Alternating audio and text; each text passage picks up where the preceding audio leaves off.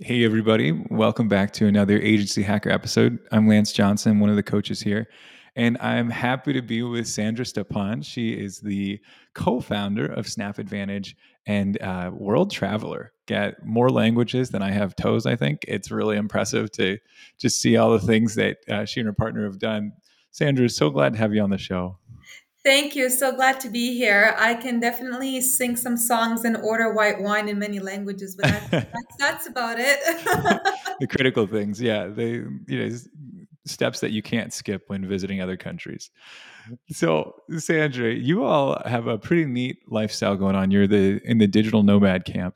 Mm-hmm. Um, but take us back to Snap Advantage getting started and what you all do.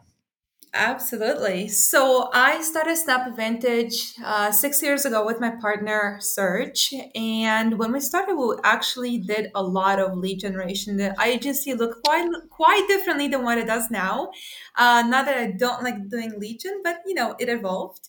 Um, when we got started, just to take a step back first, um, Serge has always been an entrepreneur. So he had um, e-commerce stores that he started on his own. He had a very successful meditation and jewelry store, and he took me to a business mastermind in Bali. So that was the first Ooh. time in Asia, and the first time that I met a group of entrepreneurs that didn't have a marketing background, and they're making money while in Asia. So I said, nice. yeah, I definitely want to do this. I don't care how much I love my job. I love my job. I worked at a startup. And I will never forget the moment when we were at a beach bar in Bali the day we were supposed to leave. And Serge's phone was going off. Um, he was making sales while we were drinking sangria. So I said, tomorrow when we get home, I'm going to quit my job. And I did. Wow. So I, yeah, that's pretty much it. Um, I, I, told uh, my boss that he wasn't offended. Um, he, he got where I was coming from. Yeah. Um, so I actually started working e-com with Serge. So we are e-com entrepreneurs as well. Oh, wow. But, yeah, we um, actually have uh, quite a couple stores that we started, a couple brands. And um, Serge said, you know what, with your sales skills, I used to work in sales, and my marketing skills, we should really open up an agency. So I used to do a lot of cold calls before. I had no website, no branding. I just started emailing, cold calling, and realized that people wanted to pay me to solve their marketing problems. So that was about six years ago. And we did a lot of lead gen, a lot of service businesses um, um, that we were involved in. And a little bit, it evolved a little bit into social media marketing and email marketing. Um, fast forward, um, we took a little bit of a break because one of our other stores started taking off. We um, nice. sold the initial store, traveled the world, went back to Bali, went to Thailand, and we ended up building another store that we actually grew from zero to over a million in less than a year with our own money. Now, in 2019 Q4, so if you work with ecom a lot, uh, you'll know that Q4 is critical. We make most of our money in Q4, right? Mm-hmm. We decides to shut our account down. So we have been victims of the Facebook algorithm or whatever Facebook, uh, you know, personality has to say to us, and our account was shut down after our biggest month ever. Um, and that's when I said we can't rely on Facebook anymore to bring in all of our sales. We need to diversify our traffic sources. So I spent a lot of time, effort, energy, and money in learning how to do that. And then we reinvented our agency. And two years ago, we said, all we're going to be doing now is help businesses diversify their traffic sources. So oh, I know cool. it was a long answer, but um, there's a lot that goes into the story because you know, it's always peaks and valleys, right? When you start an agency, when you start a mm-hmm. business, it's never a straight line. So currently, what we do is we work mostly with e-com businesses that um, need to diversify their traffic sources to scale and scale profitably. Most companies right now they still rely on Facebook and Google to bring in most of their sales, and we work with companies to build and leverage digital assets so that when you are also a victim of the algorithm, um, that you don't suffer too much um, as a result. So, long answer to your question. Oh, don't even worry about it. That was perfect. So let's just back up. when you say doing lead general mm-hmm. you were, guys were doing like rank and rent kind of lead gen, or you were doing like, hey, we'll do SEO that generates leads, or pay per click, or what was the lead gen like? Uh, mostly pay per click, mostly Facebook okay. and Google ads, a little bit of ranking, but mostly ads. That's cool. And then what made you all switch from that? Was it just how saturated the market was getting or yeah, what was the thought process? It, yes. So, um, because we worked mostly with Facebook, Facebook started changing a lot. So, when we started doing ecom back in 2015, 2016, um, those were the good days when you knew, Yeah. you know, $1 in, $5 out type of thing. Yeah. So, a lot of rules changed, a lot of, uh, a lot of, a lot of things changed. So, for us, um, the challenge was that we worked mostly with the insurance and mortgage industry and Ah, those um, laws and regulations have been changing. So we had a hard time producing leads for a cost that made sense for our clients. So we kind of had to phase that out. We still do a lot of lead gen now, but we are doing the ranking model and not so much the ads model anymore. that makes total sense. I Mhm. remember you said before the call that you were working with the cleaners that did our uh my wife's wedding dress Yes. preservation after we got married. Yes, we're working with them right now. We're we're doing their social media. It's like what a random connection, but super cool. So I just, I wanted to dive into one of the things that you you mentioned, and I feel like most agency owners would probably not mention it as casually as you did. I'm really impressed that you just said, "Well, at the beginning, I just started sending out emails and cold calling. We didn't have any presence." So, what is that still your prospecting method that you all do a lot of cold outreach and you you have a great friendly demeanor and you seem like you could hop on the phone and be really pleasant um, but is that still a big part of what you all do for prospecting? Absolutely. Absolutely. It will be very hard to convince me that cold outreach doesn't work. Preach, Yes, it's harder. Honestly, yes, it's I'm harder. totally with you. Totally with you. It's um it's fun and easier to um, not to call anyone out, but to hide kind of like in, behind a computer and to run ads and to spend money on ads. Um, and look, I am a digital marketer. Uh, I own a marketing agency, so I'll never say don't spend money on marketing. But when it comes to B2B and when it comes to asking people for thousands of dollars to spend with you, you're asking them to invest in you as a person. You're not necessarily just, you're not just asking them to invest in your processes and um, and you know the facebook and instagram rules and so on they want to work with a person that will be responsible for their marketing for their social media for their campaigns that can make decisions and uh, Yeah. put that humanizing touch in their marketing so i like to add a humanizing touch in my outreach so i don't do all my outreach i do some of my outreach but i will never shy away from cold video prospecting cold email prospecting right right I. Snaps. see so I see that you're you're pretty much on board with this too, right? I am so I, whenever I talk to an agency owner and they're like, oh, I'm just trying to figure out how to scale to a, a million, like trying to hit my first million. Like honestly, there is no question in my mind how you do this. Now the question is like, does it is it something you want to do? Right? Because Mhm. maybe you say, I don't like doing that. And so I'm not going to do it, which is uh, totally fine. There's no problem with you just hating it so much that you don't want to do it. Right. I get it. But I do think that we do ourselves a disservice when we don't tell the truth. And if we say, ah, yeah, cold calling doesn't work anymore because people don't want to be sold to, I think it's just it's just not true. It's okay if I don't like doing it, but it does work, right? It, cold outreach does work, and it works for any product. Um, Absolutely. I I mean, like, I just got off the call before this podcast with a person. We're we're testing out more direct mail. We're saying, Mhm, hey, can we mhm. increase the conversion rate by doing more direct mail and have some kind of personalized gift or something that gets people on those calls even easier? But it's still cold outreach, right? Uh, Whether I send you a, a box with an iPad in it or whether I send you an email with a link in it, it's still cold outreach. And yeah, Absolutely. Well, as humans, we don't like rejection. That's yeah, uh, you know, and I'm I'm not um I don't know a lot about human psychology. Uh, a lot of other people know a lot more than me, but um I'm trying to stay correct to the fact here, but I read somewhere that this really stems from back in the old days when um, if you weren't following the crowd, then you would be shamed, right? So if you were Mhm. dressed differently, if you looked differently, then you would be shamed. You would be um, thrown away from the community. They will be pointing fingers at you. Um, they wouldn't want to have you in their community. So I read somewhere that we we we evolved somehow with this fear of being rejected um, as human beings, and um, you know, cold calling is ninety percent of the times rejection. Yeah. But when you, just like everything else, when you do it a lot and do it over and over and over again, you become desensitized to rejection and you know that every no brings you closer to a yes. And you don't need a hundred yeses. You need one yes out of a hundred calls that will lead you to your next big partnership. I have called companies well over a billion dollars. I have called um, CEOs, uh, CEOs of a billion dollar companies.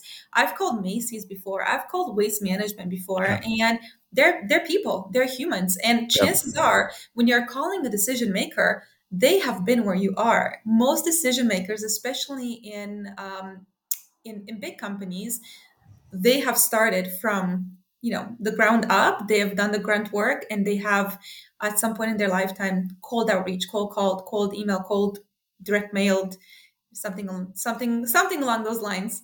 Yeah. And I think that you hit on something with naming the numbers, right? Some Mhm. people, if it's all about expectations, like when we first started with, we had an appointment setting agency and we were Mhm. going from Google Ads where we got all inbound requests and we were stuck. Our agency was at like maybe 500, 600K a year and we were really, really stuck. Um, and we were getting a lot of price shoppers and it just was tough. But we were used to people coming in warm and ready for our service. Mhm. And so then when we switched the outbound method, at first we said, oh, this doesn't work. Like these leads aren't any good. What's going on? But I had to recalibrate and say, what what is good? And now I look at it and go, oh, you made you made 30 to 40 dials and you got one connection. Great, right? Like that's what that's a good connection rate. It's not perfect, it's not amazing, but it's good enough. And then you had like out of those three connections, you know, you got th- out of if you had three connections, you got one appointment. Like great, and it's going to march down. So I had to readjust what I was expecting because before, if it's inbound and I call 30 leads that we just got and I get one to connect with me, I think, oh, there's something really wrong. Mhm. Um, I Mhm. wonder if people get stuck on that portion of the outbound inbound too. It could be demoralizing. It, it could be demoralizing. I think sales, especially outbound sales, is it's one of the hardest job out there. Yeah. It really Yeah. is because you're you're you're exposing yourself to, like I said, rejection, and it takes Yeah. a lot of effort and it takes a lot of dials and a lot of mm, Yeah. outreach. But I I still think it's necessary. So humans totally still agree. want to do business with humans. Yeah, I agree. Okay, so shifting gears a little bit, you all started, you have an e commerce background, exited to store, you get shifted gears a little bit, took a break, Bali, it sounds nice, Yeah. and then came back and you're like, man, this is uh, tricky. We got our ad account shut down. We've experienced this pain. And so we want to help others not experience this pain. Yes. And I think that's a great way to have an agency going. It's like, we know this is a problem, we've solved it for ourselves. Now, tell me a little bit about what your agency trajectory is, right? I think everybody's got something they're working towards. So, what's the trajectory you're hoping to take Snap advantage on? Yeah, so you mentioned the uh, the seven figures earlier. That's definitely the um, uh, the goal for us next year. Um, we've been through a lot of changes and a lot of trial and errors with the um, with the agency. Um, so one thing that we've noticed is that our clients want myself or Serge involved in the projects. And I Mm, know that everybody talks about outsourcing yourself, and, and yes, that's all great. But when the product is you, and I don't mean to sound, you know, uh, too yeah. important now, but um, the reason why most of our ecom clients um, work with us is because we have a background in ecom. So we understand their problems well beyond marketing. When I started, um, my our last venture, Serge and I, we encountered so many problems. So we were selling medical devices, and we encountered rejection from Shopify. We weren't able to use their payment method, so we had to get creative Oh, on how to get um, how to get paid. We had to figure out. Um, who wants to work with us because it was still a high risk. Um, we, when we started becoming successful, we had a lot of companies trying to copy us. So they were using our name and even sending customer support inquiries to our um, customer support because we have hundreds of five star reviews and oh most of them talk about our customer support. So we Mm, know the problems that our clients are encountering well beyond marketing. We understand their customer service, their operations, their supply chain issues, their reputation management. So um, our clients want to work with with myself in Serge so um, one of the problems that we've encountered in scaling now mind, mind you we still started from not even zero we started from dead and we we to multiple six figures a year in just a year and a half since we restarted um, was that i obviously can't stretch myself too thin and we've taken we've said yes to too many opportunities that didn't align with us so i always mm. said you know when we started a couple of years ago i said i want 20 clients at 5k each to start with and then yeah. scale from there because that's that's definitely manageable right it's 20 clients that i can take care of um, every month and be project manager on However, I started taking on um, smaller clients, which is fine as long as there is room to grow. But yeah. when you start diversifying too much who you're serving, you can't systemize things as well, right? So exactly. I started acting not in accordance to who I wanted to be. So I said yes because we needed money. And I said yes because I liked these founders and business I was working with. But I wasn't thinking, sure this this business might be great for me right now but a year from now when i want to be at at least 100k a month are they going to be there is there room to grow for them or do they want to cap and um, the trajectory for us right now is serge and i still want to be involved in every project. We've tried the project manager route. Sure. Client said, "No, we want you involved. We like we we like the fact that you know ecom um, just as well as we know ecom." So our route right now is to really only work with companies that match us and companies for whom we can offer the best service because um, again i can't stretch myself too thin so i want to yeah. dedicate attention and effort into every client so being extremely uh, particular with who we're working will serve everybody We've also had a lot of um, process issues. So we had to figure out our processes, our operations, our team. So that's been our challenge over the last year. And I think we got there. I think we we got to a point where we have an awesome team that believes in the same stuff as Serge and I do, that are just as obsessed with quality as we are. And the next step is to um, um, only accept clients that really, really match us. Yeah, I've I feel like client selection is probably if, if you can only pick one thing, right? It's like client selection. And the weird thing is while there's there is some level of difference in booking appointments with say a I, I don't know, a five hundred thousand dollar a year ecom store versus a five hundred million dollar a year ecom store. It's not like a ten x difference, right? Where you're mm. like, it, it, takes almost the same amount of effort. It, there are less of those really huge ones, and there's less people to get in touch with because of that. So you know the conversion rate's got to be a little higher. But yeah, I can totally appreciate that. We're I completely agree with you. And um, again, I think going back to the fear of rejection, looking back, I think I was I was feeling the same thing. Um, I didn't want to go for the big, big companies because I thought, well, you know, I'll be rejected. It'll take a lot. It, it doesn't take a lot, um, a lot more. Um, I'll tell you this: my five k, six k a month clients, they take pretty much the same level of effort as mm-hmm. my one or two k clients because um, I also found that bigger companies they're more open to risk versus smaller companies. Um, they are more protective of their funds. And um, again, when you're starting out, especially when you're not starting with, with added funding, you have to say yes to opportunities because you want yeah. cash flow. That's the most important thing when you're starting out yeah. is having cash.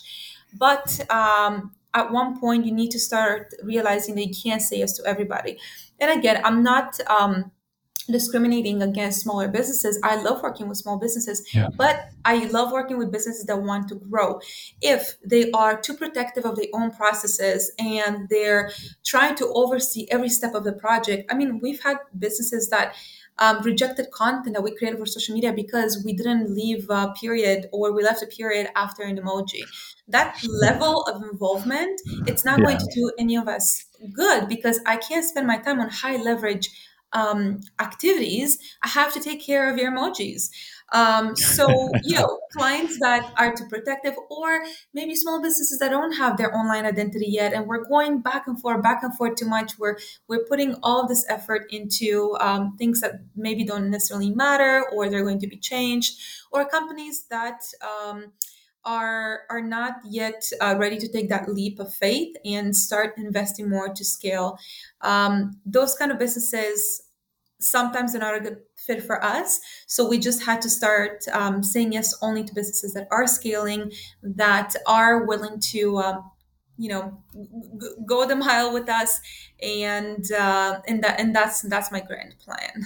that that makes total sense. And speaking of ideal clients, I want to give a shout out for the Agency Hacker, the uh, website that we have up, just because, man, the problems that you're talking about actually remind me of one of the the critical like we just think of a couple pillars to grow an agency that you like running and that makes a, a good living.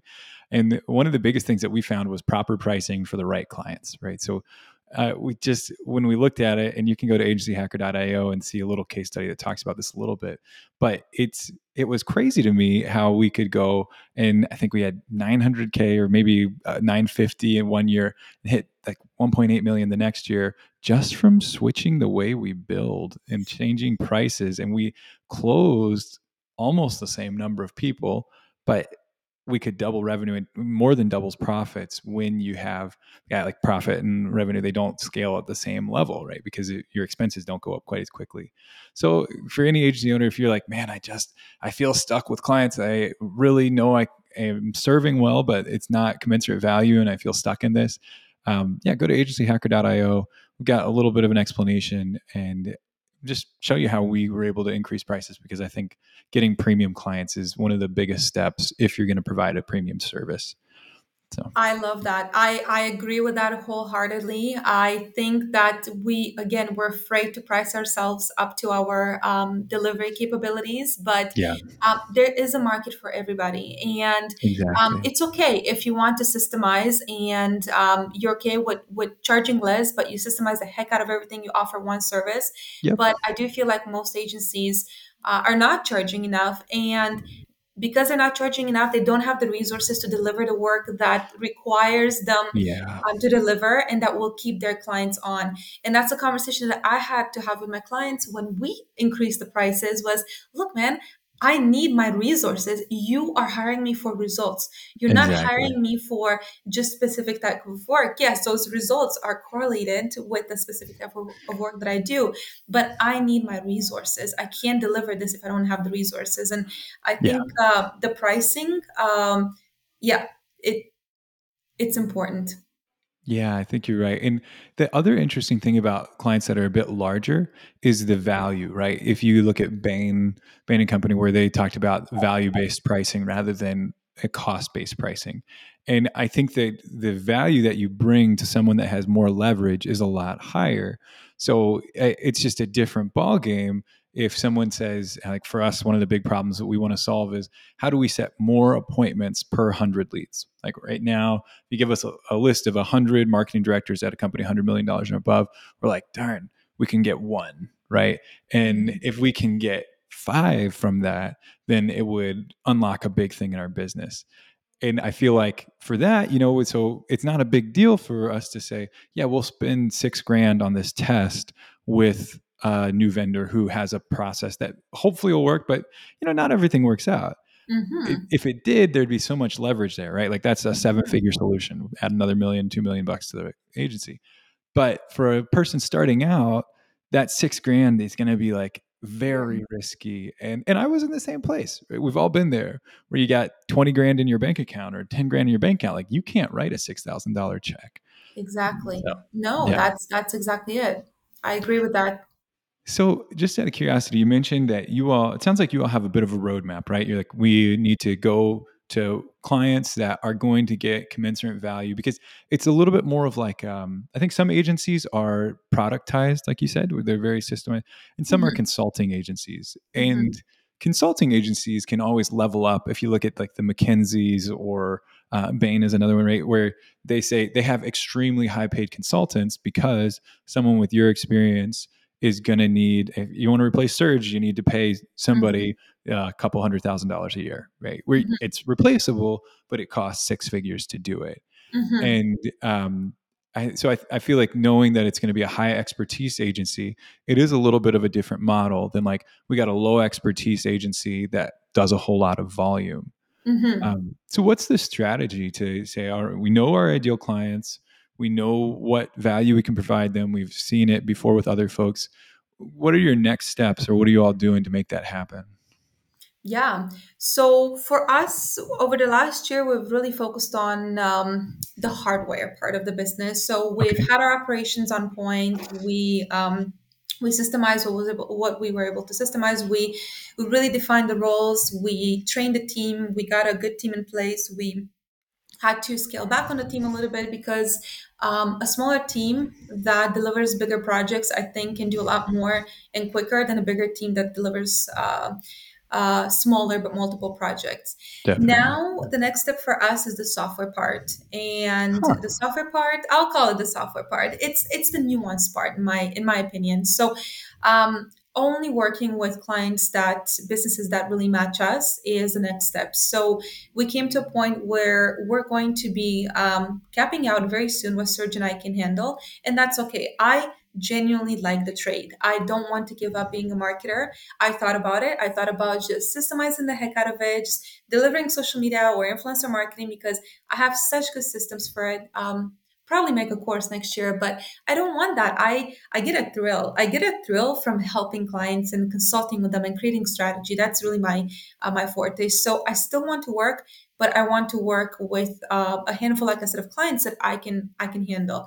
So client matching is uh, number one. I would say the other part of it would be only spending time on um, high leverage activities. So I don't do fulfillment anymore, but I do train my team on what needs to be done. So when we encounter a new problem in one of our clients' projects, I actually uh, record that training so I can share with the other account managers and the other teams so that I don't have to constantly take care of the projects, but I can teach them as we go and everybody learns. Um, we've looked at the 80 20 part of, of of our roles quite a lot so i try not to spend time on low leverage activities anymore um, the other part that's um, not necessarily marketing or operations related, but I do think mindset plays a huge role in everything mm. do. And I think that everybody can really be who they want to be, but they just have to have the right mindset.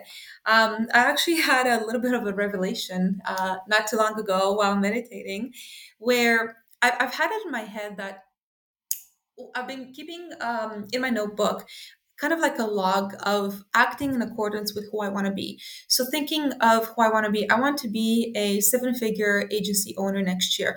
Who do I need to be to become that? Well, I need to be reliable professional. I need to solve problems. I need to know I, my clients need to know that if they ask me for for help i can handle it and there's not going to be any doubt or question about how i'm going to handle it or will i be available to do it. So to give an idea my clients um, I have a client that called me because his Shopify was down and he was in the middle of a huge, huge uh, sale. So I'm talking these guys make 50 to 100 grand a weekend sale. Um, yeah. And he said, please help me. I don't know what to do. So I was going to dinner and I said, Serge, you got to go back. We came back. Serge went on um, on uh, on chat support with Shopify. I called Shopify, so within a couple hours we solved it, and that's the kind of person that I want to be. So for that, I will charge quite a little bit of money because I I yeah. solve big problems. So anyway, so I had in my mind of all of these attributes of a person that um, earns this kind of money will have. And then I said, no, I need to act like that right now. This is not a who I'm going to be. This is who I am. If I want to be a seven figure entrepreneur again, I got to act like a seven figure entrepreneur. I am already there. The fact that that money is not in my bank account yet, that's just a minor detail, but I still have to act in accordance to it. So that's when I start only taking clients that will be, um, w- will match with us um, and other things that are um, again, they're not necessarily the hardware stuff, but they're the software stuff. So things like detached decisions, right? So when I'm studying um, high level entrepreneurs, they take emotion out of their decision making a lot of the times. And that's actually one of the benefits of hiring an outside marketer like myself and not doing it yourself because you're passionate about your product. Not I'm passionate about making your business work. I may or may not like your product. That's irrelevant, right? Sure. Like so anyway, stuff like detached decisions, uh, things like um, quick decisions, working out more so I'm healthier, so I have more energy at work, so I can mm. push. You know, I can push more. Sleeping enough, sleeping at a consistent time, eating only high quality foods, going for longer periods of time without alcohol. Um, you know, reading instead of social media. So just habit stacking taking habits from highly successful people and habit stacking. So I can continue growing to this highly success, successful person. And in, from from what I've studied uh, from the masterminds and people that I look up to, um, it's not just the operations, not just the things that you can put on paper, but it's also the things that you believe in, the thoughts that you feed yourself, and um, your your your habits and your behaviors, and what you surround yourself with on the outside and on the inside. Um, that's the way I see it. no, it's it's neat. So you you've got a couple different things, like you said, the hard stuff and then the soft skills. So mm-hmm. hard skills, soft skills, right? Maybe the technical things, and then those exactly. like personal development pieces. Yeah, I I can see that. And the, so switching gears a little bit, you mentioned a lot of resources of mm-hmm. different types of ideas that have come up for you. Um, what do you do for learning, right? How do you, because I think for a lot of agency owners, we can feel like we're so busy and we just don't have time for learning. But some things you hit on there were like your biggest gains are coming from new ideas that you're putting in place, new things you're learning. So, what are some of the places you go to learn? Yeah. Um, so I surround myself with entrepreneurs. I we used to go to a lot of masterminds before before COVID. So um, we went everywhere, like Jamaica, Bali, Thailand, um, all over the world where you meet with other business owners and entrepreneurs. That was um, that was one of them. A lot of courses, so we invest a lot of money into courses, all sorts of courses. So content marketing courses, email marketing courses, leveling up courses. I follow um, entrepreneurs and I learn from them and uh, read their books. I I like to read so every morning i try to make room for for reading in my life even if it's just 30 minutes um, i read. So instead of browsing social media first thing in the morning i try very hard to keep my phone on airplane mode until after i'm done my deep work. So turn off my phone at night and um, first thing in the morning is coffee reading um, um yoga meditation and then deep work and then i'm going to open up my phone. So i don't look at anything negative anything that nice. will paint my zen for the day um, i would say that yeah masterminds reading following um, high level people and surrounded surrounding myself with people on the same uh, mindset as me so uh, people that want to better their lives that want to continue growing professionally and personally think uh, that's saying you're the sum of or the average of the five people you surround yourself with. I definitely think that's true. I think that's mm, no, I can see that. Mm. That's really helpful. And do you have like specific people that have been helpful in your journey, like an author or an influencer that has been really helpful resource for you? I love Alex Hormozi and uh, he's so many reasons why I love him. It, he's incredibly smart and successful, but um, Alex actually a lot of videos that I watch um, that he creates, he articulates a lot of my thoughts and fears, and mm. um, sometimes I feel almost mm, I don't want to say ashamed, but maybe afraid to be upfront about who I am and what I want, right? So um, there's a lot of conflicting advice online. For instance, don't work all the time, don't work 12 hour days, but I love working, right? So I don't. Sure it's not that I don't have hobbies, but I'm in a period in my life where I'm really just focusing on work because I want to grow professionally and financially. And there's a lot of conflicting advice online and a lot of anti-work, you know, soft quitting, quiet quitting, whatever they call it now. Don't hustle. Hustle culture is dead. And then Alex Hormozi is like, yeah, man, like I made, I make eighty million dollars a year, however um, he makes now, and I work from you know the moment I wake up and the moment I go to sleep, and I'm like, see, this guy does it, and he's an influencer, and I want to do it too. So that's one of the reasons why I I really like him. I've always always liked Grant Cardone because he's so unapologetically himself yeah. and he offends people but no people are offended by him he doesn't offend them um, i would say those two if i listen to them um, and also ray dalio i, I think he's oh, just yeah. one of the smartest people that have ever existed and um, yeah so those would be uh, those would be i would say like my influencers that i follow all the time and um, it, it does help to have a partner that is also very much into the same things as I am. So we constantly challenge each other, and I learned a lot from Serge as well. Nice. It's really interesting because when I talk to agency owners, I, I talk to a lot of agency owners, and it's almost like there's shame behind wanting a specific path, right? And I think we all, it's good to be ashamed of a bad thing, but deciding how you're going to grow your agency isn't a bad thing. And if you Mm-hmm. are a person who wants to grow your agency in five hours a week, that's not a bad thing. And if you're a person who wants to grow your agency in 12 hours a day, that's not a bad thing. And there's a lot of, uh, I, I don't know. It, it's like the narratives of the one way, and it's probably counterproductive for selling agency consulting and and courses that we do at Agency Hacker. But I'm like, look, here is a way to do it. This is this is like the the components. Like maybe it's the way for you, maybe it's not the way for you, but it's a way. And if if we could just get rid of i think sometimes we're looking for certainty and so Mhm. we are looking for a guru to tell us this is the way. Here is the path up the mountain. But there's a lot of ways to successfully grow an agency and everybody has a little bit of a different take Of course, of course, but we're also looking for the way that fits our narrative, right? The, Yeah. the way that we're comfortable with. And of course, we're going to be comf- comfortable with waking up at seven and not at five. Of course, we're going to be comfortable with taking all the weekends off. I have not taken two weekends off in a very long time, and I'm okay with that because if I have anxiety, most of my anxiety comes from not being prepared at work and not Mm. uh, not finishing my work. So for me, Sundays are perfect to work because nobody bothers me, nobody expects anything from me. I can be there with my thoughts. And Sunday night, from let's say 6 p.m. to 10 p.m. is my favorite time to work. And I feel so prepared for Monday. I'm just ready to to tackle the week.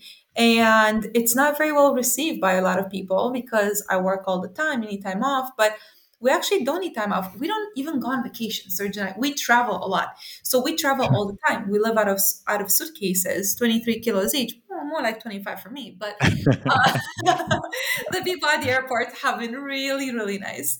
Uh, I'm letting it slide. but um, we don't take vacation because we don't we don't need to. We take rest absolutely. We take trips. We um, we we try to have a very we like to have an integrated lifestyle where we you know this summer we were on the Dalmatian coast for the most part, and we had a lot of days where we were you know going swimming, biking, having ice cream, maybe having a glass of wine in the early um, afternoon, and then we would start work at 4 p.m., which is uh, 10 a.m. Canadian time, and that would be Yeah. fine. We don't need to take all this time off. Um, if we needed to, we would, but it's not very well received yeah because we yeah too much, we work too much, and uh, yeah there's a lot of freedom right we i think the freedom uh, to work rather than freedom from work is a real thing too oh, and yes, yes, you. I like that. I really like that. And I feel like you, you guys are providing a good service for your clients. I, I, I really would love for you all to give a, sna- a shout out to Snap Advantage. If there's an e-commerce store or anybody listening that says, "Oh, we need to diversify our traffic channels," how should they get in touch with you? How could they find out more? Yeah, you can uh, go to snapadvantage.com. You can find all of our contact information there. I'm also on LinkedIn, so if you search for Sandra Stepan, I will probably pop up. And I'm on LinkedIn daily, and I post content daily. So if you're not really sure um, if you need anything uh, or you know any advice from me yet, you can see what kind of content and services that I offer, and that would be probably the best way to get in touch. The LinkedIn content snowball is really starting. I think there have been a couple other people I've talked to recently that are like, "Yep, LinkedIn is my daily content production area." I Which have to show you. Sorry to interrupt. I was just no, go for it. Why I went to bed last night at uh, 2 p 2 a.m. That's why I'm four coffees in today, is because I was creating my new LinkedIn content strategy on paper. Wow. This is that it. is I'm bored at this Airbnb. So yes, that's why I was up at 2 a.m. Oh my goodness, I totally appreciate it. I feel like a good chunk of my prayer time is me talking to God about like my new idea for a Yes. LinkedIn strategy or a new idea for direct mail piece or whatever. So totally appreciate. We can talk about it. I yeah no like content creation and I love LinkedIn. It's a it's a that's so fun. Well, Sandra, what's a piece of advice you would leave other agency owners with? And not necessarily just new agency owners, but just agency owners in general. Okay. A piece of advice would be so I would say, um, hmm, how do you how do you react to swear words here? Not the worst, but can I just say uh, the world doesn't really owe you shit. Um, one lesson that I learned in my in my entrepreneur life is that the world literally owes me nothing. It's up to us to create opportunities. It's up to us to show the world how good we are. I do believe that you're worth, um, fortunate, fortunately or unfortunately, it is determined by outside factors. Um, yes, you can say you're worth a million dollars, but if you don't solve a million dollar problem for me, you're not worth that to me. So, as an entrepreneur, um, have that humility to realize that it's up to you to make your opportunities. It's up to you to show your target audience and your your customers and your clients what problems you can solve for them, and give first before you ask because. Uh, you know, we think that um, we're entitled to this and that, but at the end of the day, we're not. Mm-hmm. Can sound a little bit harsh, and I hope that was uh, that was okay verbiage, but um, it's it's a lesson that um, when when I added a bit of uh, when I took a little bit of the ego out of my business equation, my business really flourished. When I realized that Mm-hmm. I need to act uh, with a little bit more humility and realize that uh, if I'm asking people for money for my services or products, I am not entitled to anything until I can prove myself. So it was up to me to Agreed. myself. Agreed. Great. Well, Sandra, thank you so much for coming on the podcast. It was really fun to hear about your journey. I love plugging outbound and just giving a shout out to prospecting methods that are are predictable. Uh, it, thanks for sharing some wisdom and advice with all our listeners. Thank you so much for having me. Thank you. This has been great. And for any agency owners listening, hopefully all of the agency owners listening, we'd love to have you on the show. We're doing, uh, we just talk to other agency owners and we hear about what they're doing, how they got started, problems they're solving. So go to our website, agencyhacker.io, and there's a link to come on the show. Uh, or if you know someone who should be on the show, we'd love to have them. So thanks again for listening. Please like, rate, subscribe. I don't know, turn our own videos into TikToks, do whatever you want with the stuff. But yeah, really glad you you came on as listeners.